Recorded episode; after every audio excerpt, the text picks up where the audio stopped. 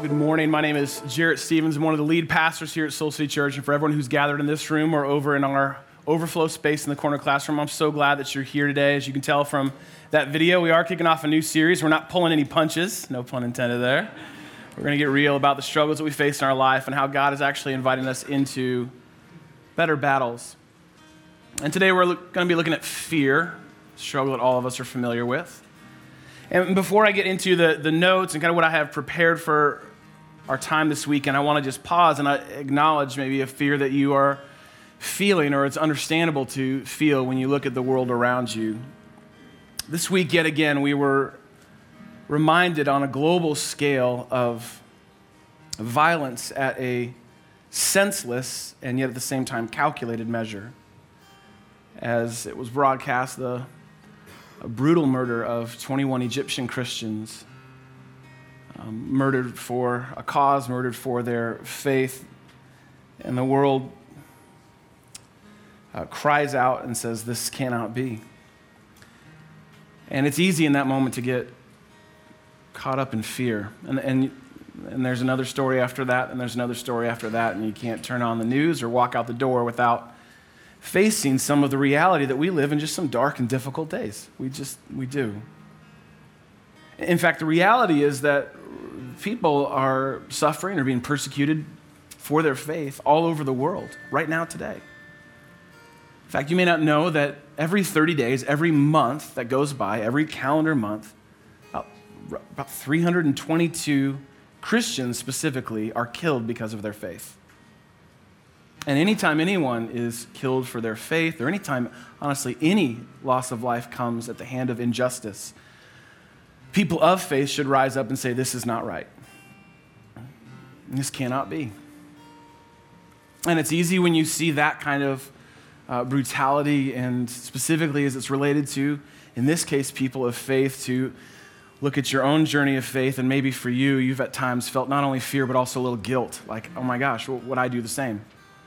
Do, what, do I believe sort of enough to kind of lay my life on the line for what I believe? It's really easy to feel guilty about our struggles that we have. Because think about it, you, you came here today without really a whole lot of resistance, right?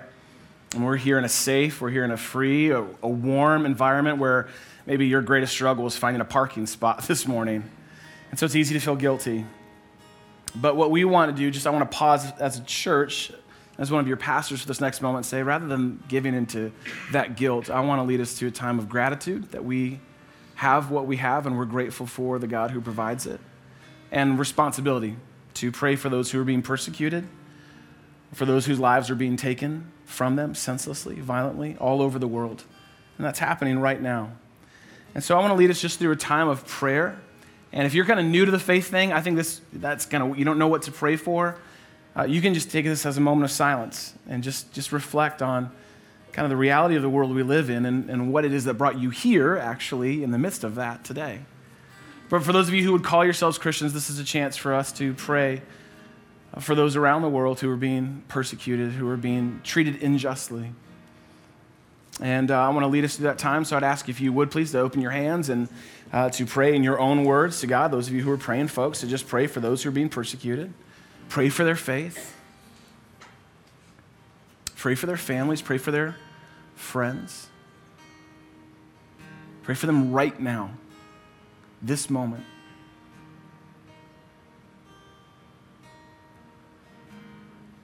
And God, it's easy to be overwhelmed by fear. It's easy to be backed into a corner by guilt, but you invite us to something far greater.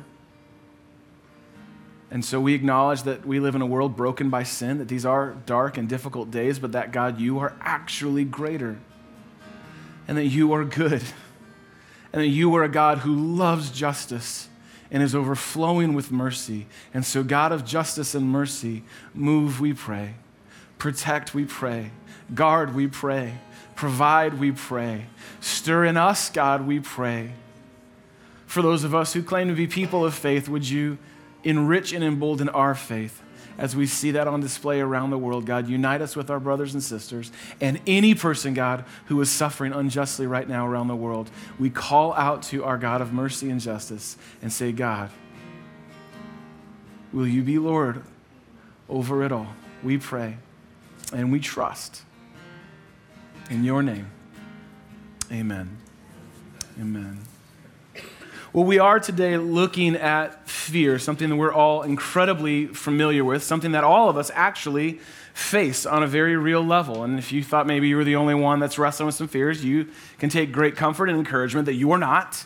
Statistically, you know that, but just let me just remind you, you're not the only person that's wrestling with some fear that's going on in your life right now. In fact, a lot of sociologists like to study kind of the effect of fear. In fact, that many have said over the last 20, 30 years or so, honestly, it kind of goes in tandem with the advent of cable television that we've actually created a culture of fear that we live in and create and foster a culture rooted and even driven by fear fear of just about everything and anything around you. And rather than kind of going through a long list of all the fears, because there are a ton of fears, uh, I read a report recently from the National Institute of Mental Health that kind of looked at the reality of what's behind the fears that we fear, whatever they may be, whatever yours may be. And this is what's so interesting what they found that among all the people they polled, that 90% of the things that you and I fear, 90% of the things we fear are actually turned out to be insignificant issues. They're actually small and insignificant issues that kind of tend to come and pass and go on about and kind of result, tend to resolve themselves. But we get our lives all worked up about them. In fact, what they found is that, and when it comes to our health and our bodies and all that kind of stuff. Maybe you have some fears around that. Maybe you've lost someone or someone you know is struggling with their health. This is what's so fascinating. 88% of the things we fear in relationship to our health will not happen to us in our lifetime. 88% of the things we fear actually won't happen to us. This is what's so amazing. We get ourselves sick worrying about our health when 88% of the time that's not actually going to come to pass. Isn't that amazing? Now, I can rationalize and reason with you and give you the stats and the numbers, but, but fear doesn't play that game. Your fear doesn't care about stats and facts and all that kind of stuff. Because I bet if we were to just sit quiet for 60 more seconds, I bet a fear would rise up to the surface of your soul. Something you're wrestling with, something you're worried about, something you're anxious about. Could be very circumstantial, it could be a deep fear that you've carried with you your whole life. All of us carry them in one way or another. We all, every single one of us, struggle with fear. That struggle, just so you know, is real. And it's a very difficult battle that maybe you know all too well. One that honestly you can wonder at times if you will ever win. Will I ever win my battle with fear? Especially when I'm fighting against something that doesn't seem to play by any of the rules that I kind of live my life by. Fear does not play by our rules. You cannot rationalize with it. You cannot reason with fear. It plays by a completely different set of rules. We've talked about this before at Soul City because it's such a powerful force in our lives. This is what fear does. And you might want to kind of jot this down because this kind of helped me have a framework of what's going on every time that fear rises to the surface of my soul. This is what fear does. This is what this is the rules that it plays by. Fear takes a future possibility and makes it my present reality. It's true? Fear takes a future possibility, and let me just kind of give you a spoiler alert. It's usually the bad ones, it's usually the worst case scenarios.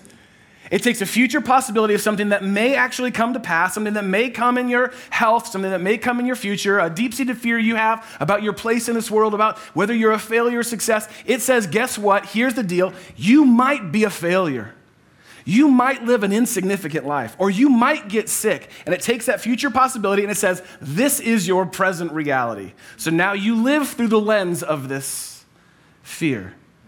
It takes something that may happen, something that could, might possibly happen, and says, it is. Something that may be so, and it says, oh, it is so. This is exactly what's going to happen. This is what you can count. It takes future possibilities and makes them my present reality. You can't rationalize with that. You can't reason with that. I saw it in living color when we were on vacation last month. We had a chance to go on vacation as a family. Not a time tend to be like kind of riddled with fear. It's supposed to be relaxing and calm, but the resort that we went to has an amazing water park in the middle of it. Unbelievable. In fact, it houses one of the top five highest and scariest water slides in the world. It's called the Leap of Faith. Very appropriate title. And when you walk into the pool, the park, the first thing you see at the resort is the leap of faith because it's 60 feet high and it goes literally straight down. I'm pretty sure it's straight down and you can't miss it. And I'm watching grown adults as they're walking in and people like don't even want to make eye contact with the leap of faith because it's so terrifying. It's so intimidating. And as you walk by, you hear people screaming for their lives. I'm talking grown adults screaming for their lives every time they go down it. It's a terrifying thing. As if it wasn't, I don't know if you saw the picture, if it wasn't high enough, that's a leap of faith. And if it wasn't high enough, at the bottom where it finally flattens out, you go through a tank of sharks. so if you got fear of heights conquered, guess what? Fear of sharks is coming up. And all that happens in 1.3 seconds. It's ridiculous. Oh, by the way, it's supposed to be fun. That's the idea here. And so I was like, you know what? I got to try this. I got to do this. And so I, I, wa- I, walked up in line. I mean, I watched people like get to the top and go, oh no, no, oh no, and just get out of line and walk right back down. Because to get in, you have to literally get in and your feet are hanging over and you cannot see what's below you. And so I'm sitting there going, oh, okay, fear is real. Fear is real. And I could, I could have read all the reports, told you how long it's been in operation, told you they've had no fatalities on this ride or how, you know, it hasn't broken down. It doesn't matter. You can't rationalize with fear. And I was trying to in that moment until finally the lifeguard blew the whistle and told me I had to go in my existential moment with fear. And so I did, and I pushed off and I went down and I loved it and I laughed the whole way even through the sharks. I laughed at the sharks and I had a blast and I came up like, that's awesome, that's so fun. And the reason was because for me, I realized I had to kind of get over that edge and realize, okay, well, maybe fear isn't as powerful of a force as I thought it was in my life. And anytime we tend to talk about fear, there's a lot of feelings that come to the surface. And for a lot of us, our fear of being a failure is stirred by our fears. That if I have fear, then I'm a failure. I'm not strong enough. I'm not brave enough, I don't have enough courage in my life. And especially when we say, okay, we're going to talk about fear in church, and you come to a book like this, that's probably one of the presumed assumptions we have is that God tells you just get over it. And in fact, a book like this, maybe you believe, is filled with a bunch of people who are fear overcomers. And that the reason they even made it into this book is because they had so much courage and they conquered their fear. It's actually the exact opposite story. This book is filled, page after page after page after page, with people who faced fear just like you and me. The struggle of fear was real since the beginning of humanity. Adam and Eve, after they first sinned and turned their backs on God, realized what they had done and what was their first response. They ran and hid from God, afraid of God. God promised Abraham and Sarah that they would be the parents of a great nation that would one day become Israel, but they had no children and they were afraid they never would have children. God calls Moses to lead that great nation out of bondage. And, and Moses says to the very face of God, I don't think I'm qualified. I'm not good enough. I'm not spiritual enough. There's blood on my hands. I cannot possibly do this. And he goes even further and says, And I don't think you're going to go all the way with me. Fear is all throughout these pages. King David, one of the greatest leaders in all of human history, not just the Bible, all of human history. King David spent a season of his life. In fact, a good portion of the book of Psalms are written from a place of fear, running for his life from King Saul, afraid that God would not protect him. Even Jesus' own disciples, at his greatest hour of need, when he was arrested and falsely tried and led to the cross, which was the plan all along, for fear of their life, they ran and hid. I mean, they were with God and they were still afraid. So, this book is filled with people just like you and me and with the struggle of fear. And what I want to do is just take a moment to just look at a snapshot of a better battle that God is actually inviting you and I to fight. So if you would grab a Bible, please, and open to Jeremiah 17. We're going to go back to the Old Testament. Jeremiah 17. If you don't have a Bible, grab one of these gray Bibles. I want you to see this. This is a beautiful picture that is painted in this passage. And in the gray Bibles, it's page 537.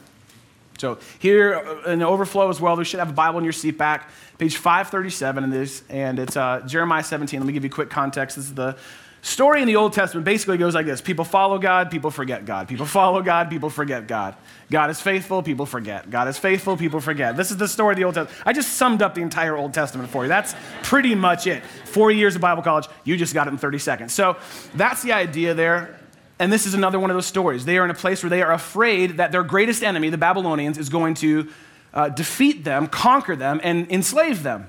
And what's amazing over the book of Jeremiah, this, these words from God through the prophet Jeremiah, guess what happens over the course of this book?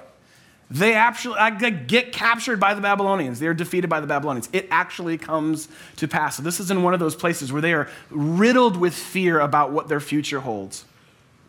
And God paints a picture for them, and I believe for you and me, of what a life of fighting that battle of fear looks like and what a life in a better battle with Him really looks like. So let's look at verse 5. Jeremiah 17, verse 5. We'll jump right in. This is what the Lord says, and it starts with a really strong word. Cursed is the one who trusts in man, or who trusts in humanity, who trusts in their own strength, who draws strength from mere flesh, and whose heart turns away from the Lord. Let's hit pause and keep that up on the screen for a second. That word cursed, that might get your attention. What is God saying here? God is, is God giving a curse? Is God saying, I'm going to put a curse on you, like a spell on people who do this? No, actually, what he's saying is this life is a cursed life. This life is a less than life. God's saying, I'm not the one doing that to you. When you choose to rely on your own strength, on your own flesh, and your heart turns away from God, this is a less than life. A stronger word might be a cursed life, a life of constantly banging your head up against the wall, a life of fighting a battle that you can't win. So God says this, it's a curse, it's a less than life for the person who only trusts in themselves who draws their strength from their own abilities, and whose heart turns away from the Lord. Think about your battle with fear. Have you become so consumed with the battle, so overwhelmed with the battle, and believe that your job was to white knuckle your way through fear? How many of you have ever tried to talk yourself out of fear? How well has that worked? Or had someone else say, Why are you afraid of that? It's just a water slide. Go down. How much does that help? And what ends up happening is that then we, we, we get so consumed, we get so overwhelmed believing that it's our job by our strength to fight against our fears or whatever battle may come up against you. Jeremiah goes on, he says, Let me paint you a picture of what this life really looks like. That person will be like a bush in the wastelands. So think pre tumbleweed, like seconds before it becomes a tumbleweed. That person will be like a bush in the wastelands. They will not see prosperity when it comes. They won't even be able to recognize it because they're so focused on doing it all in their own strength. They will dwell in the parched places of the desert, in a salt land where no one lives. That is a powerful picture, isn't it? When we become consumed with our own strength and believing that the battle is ours, that we have to fight against our fears and out kind of talk our fears out of us or just kind of push through and just you know kind of do it on our own strength. This is what life actually looks like. Anytime that we do that we end up exhausting ourselves and drawing the life out of us fighting against fear. We become consumed actually with it. Have you ever found this to be true of your life that this future possibility becomes the only thing that you're actually thinking about to the point where you're losing sleep to the point where you feel it in your gut, to the point where you avoid people at work because you're afraid of what might happen. Have you ever felt that level of being consumed by a fear? And when you become consumed by it and fighting, worrying about it on all your own effort, guess what ends up happening? You end up consumed, becoming consumed and exhausting all your energy on something that you ultimately can't control, and then you lose sight of taking responsibility for the things you can control. Isn't that amazing? That all your energy and resources get diverted to a thing that's ultimately beyond your control.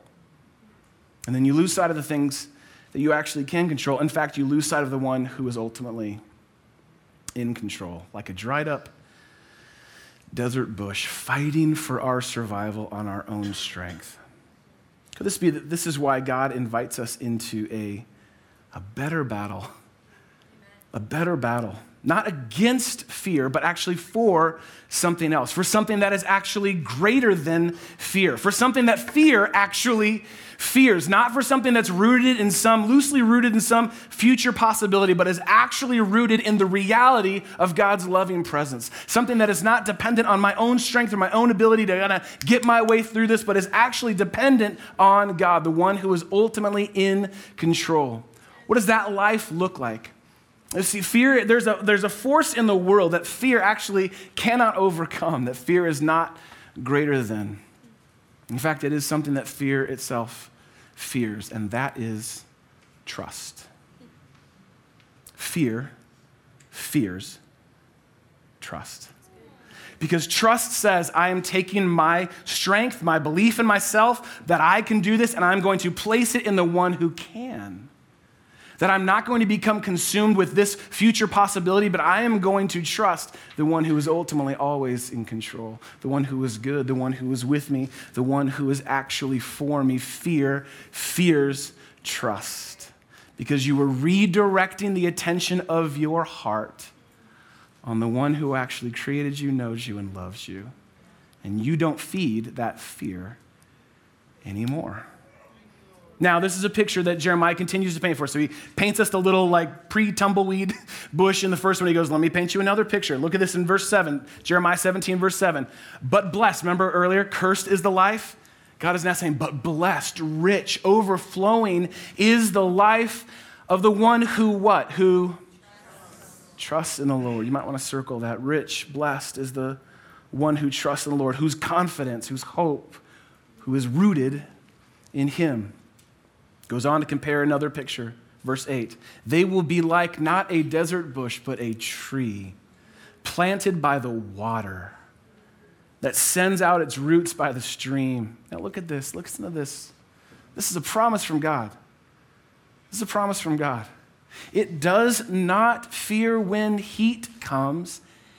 Its leaves are always green. It is full of life. Even in the desert sun, it is full of life. It has no worries in a year of drought and never fails to bear fruit. Isn't that a, I mean, isn't that a better picture? Yeah. To be rooted by streams, as the Bible would call it, of living water, where God actually like nourishes your soul rather than feeding your fear, God nourishes your soul. To be rooted in the reality, in the soil, if you will, of trust. So that, and I love what it says, so that, what's the word? Not if heat were to ever come, if storms were to ever come. But no, God says, look, let's live in reality here. Let's not be naive. When heat comes, when a year of drought comes, when storms come, when the diagnosis comes, when the divorce comes, when the job ends, when your fear of being alone seems to be validated everywhere you look, when everything seems to be against you, you will not die. You will actually live, and more than live, you will grow, you will thrive. Friends, this is actually a promise from God. You can trust in Him. How much richer and fuller is our life when it is rooted in that reality as opposed to grasping at future possibilities that may or may not come to pass? Wouldn't you rather have your life rooted in the one who is ultimately always in control so that you can not only thrive in seasons of heat and fire and storm, but like bear fruit, give life to others. See, that's the better battle. The battle is not against fear, the battle is for trust. The battle is for trust. Whatever it is that you came in wrestling with, struggling with, whatever fears are kind of out there for you, do you know that the real battle is not against that and overcoming that and convincing yourself around that? You know that's a failed strategy. You will never win that battle. The real battle is for trust. Will I, do I trust that God is good? That He really is actually good? That He really is with me in all seasons, with me, that He is actually for me, that He is actually greater than, that He is actually greater than all, the sum of all of my fears. That even if those things do come to pass, I will be okay in God because of His love for me.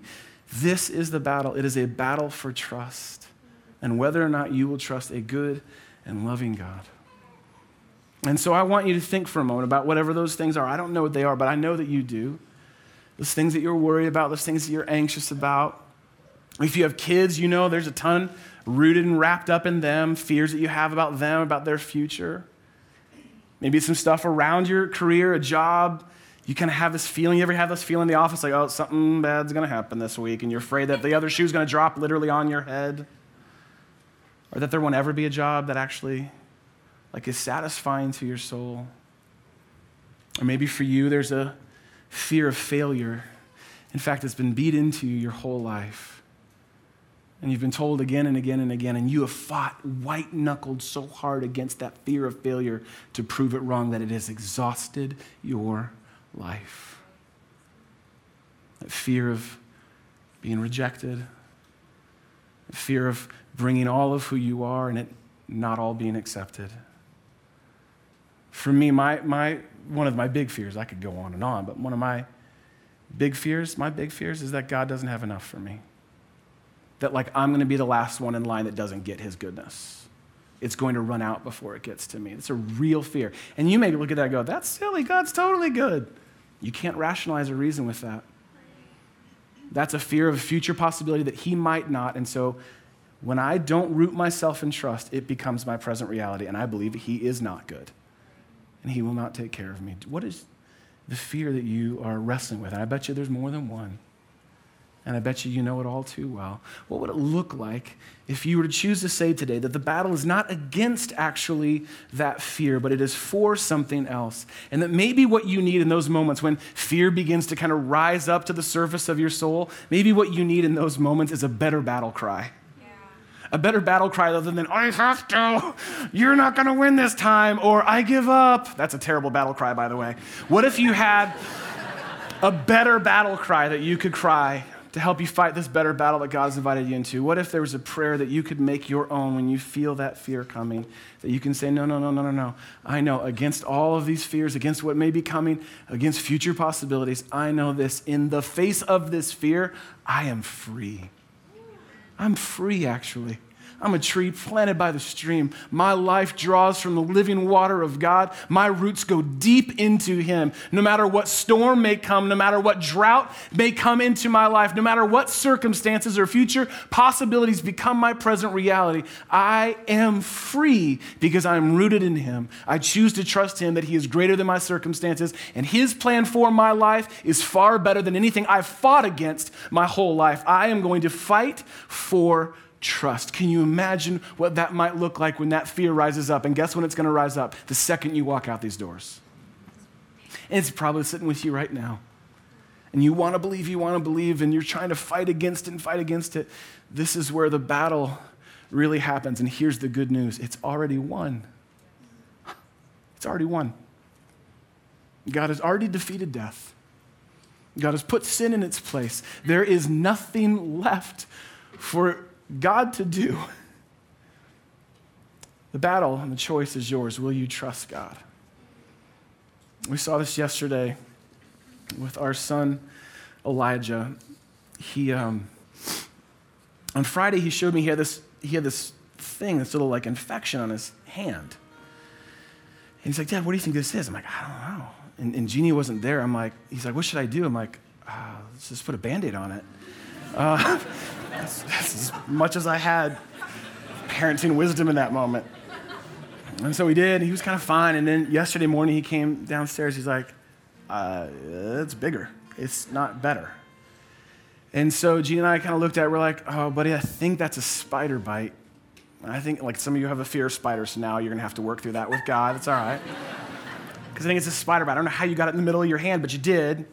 And so, but we'll make sure. And so we have some friends who are doctors and nurses. And so we reached out, called them, texted them, sent them a little picture, which I won't show you. And they, they're like, "Yep, it's a spider bite, and you got to get, you got to get that out. Like that, that's infection. You know this. You got to get it out." And so we reasoned with Elijah and said, "Hey, buddy, we're going to have to get that out, okay, pal? It won't take long. It won't. We're, we're going to take care of you. You're going to be fine." He was like, "I no." I, I mean, essentially, he said, "I want a second opinion." Like he didn't want. So, like, we did the hot compress, you know, whatever that does. And so we heated up a towel and put it on his hand, and 30 minutes later, it was still there. And so I'm like, okay, buddy, we got to do this. And now he's starting to get scared. He's my boy, he's scared. And so, so he's crying. He's like, Dad, I don't want to, like, just, just leave it. It'll be fine. It'll be fine. I'm like, no, honey, it's not. In fact, the doctor told us, like, what we have to do is, like, I can give you two choices. We can either, like, pinch it or we can poke it with a pen. That didn't help. it didn't help. Freaked him out all that much more. He's like, oh, I don't want that. Like, that's going to really hurt. And then he's really, now he's like, I don't want that. It's going to hurt. It's going to hurt. It's going to hurt. He's crying. He's just, you know, because it's, he's scared. And so, the, so then I go, well, let me show you what happens if we don't. And I went online. this really happened. Showed a bunch of pictures of infections from spider bites. That did not help any of us. That didn't help. None of us were doing well after that. So he fought and fought and fought, and then this is maybe 20 minutes, 30 minutes. And I'm to the point of breaking. This is, this is our boy. We love him. And he's scared. And so finally, with a shaking hand, he kind of puts it out and he holds and squeezes Jeannie's hand. He's kind of looking into hers, hold on to her as I go to, you know, take care of this infection. And this is what, isn't this so true of fear? So we finally got to that point and I did it. And he goes, Tell me when it's over, tell me when it's over. I said, Son, it already is. I already did it. It's done. I already got it out. It's clean. And we put a little medicine on him. I gave him another band aid because that's what I'm good at. And so. He went on about his day, and it just hit me, knowing where God was leading us this weekend. Isn't that so like me? Isn't that so like us?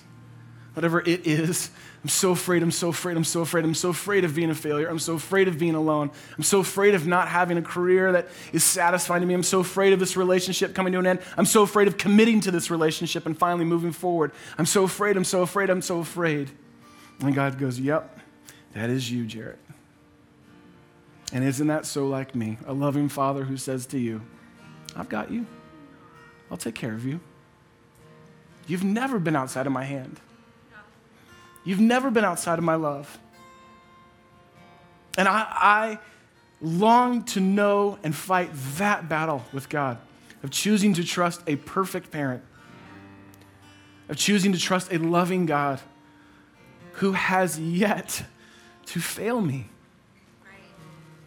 who has yet to not come through for me. That's the better battle. In fact, the Bible says that when we enter into a relationship with Jesus, through Jesus, his death and resurrection, which we're anticipating through this Lenten season, this is what happens. Our whole identity changes. This is not just sort of shifting our beliefs, although that does happen. Your whole identity changes when you come into a relationship with God. In fact, what the Bible says, what God says is true of you when you enter into a relationship with Him through what Jesus has done through the cross and through the grave. This is what happens to you. You become His son, you become His daughter. You are actually rescued from the slavery, bondage of fear, and brought into a loving relationship in the family of God. In fact, Romans 8 15 says it this way The Spirit you receive does not make you slaves so that you go back and live in fear all over again. The spirit that you receive, that we celebrate in Brittany's baptism, is not a spirit of fear so that you're enslaved once again to those old fears, but rather the spirit you received brings about, brought about your adoption, that you were literally chosen by God, fears and all, yeah. brokenness and all, fully loved by God and brought into his family. And then there's this ancient Aramaic word that's used here it's one of the most intimate words you can say, so that we can cry out Abba, which means daddy. In the face of my fear, I can say, Father, Abba, Daddy, you are actually who's in control. I have a perfect parent, a loving God. And my battle is not against whatever fear I may face, and I will face them, but it is for trust. Do I trust you? So I want to lead us through a time of prayer and response. And, and we're going to respond in a moment by singing a song that declares that truth that you are no longer a slave to fear. You are actually a child of the living God, chosen by Him and perfectly loved by Him. And so as we come to that response, I'd encourage you maybe to open up your hands and just start naming what you already know to God and what He already knows about you, but it's good to say it. What are the fears that are occupying your soul right now? What are the places where you have been fighting against, trying to convince, trying to white knuckle your way through, and you realize it's left you like a, a desert bush? What would it look like for you today to say, God, I choose in the face of this fear to trust you?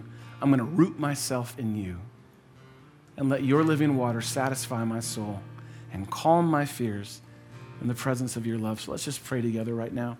God, that is our heart and that's our desire, and that's really what we need your help to do. We come to the one who's already won. It's already done. I mean, the, the battle is literally already won. We just got to choose to fight our own battle of trust. And God, we have all of our lists. We have all of our lists of all our fears and all of our lists against why we need to not believe in those fears or why those things probably will happen. God, would you just free us even from all of that and bring us back to this simple, singular reality that you gave your son so that we could be your sons and daughters. You adopt us into your family so that we can call you Abba, Father. That you don't know us or see us as slaves, but you delight in us as your children. You desire us.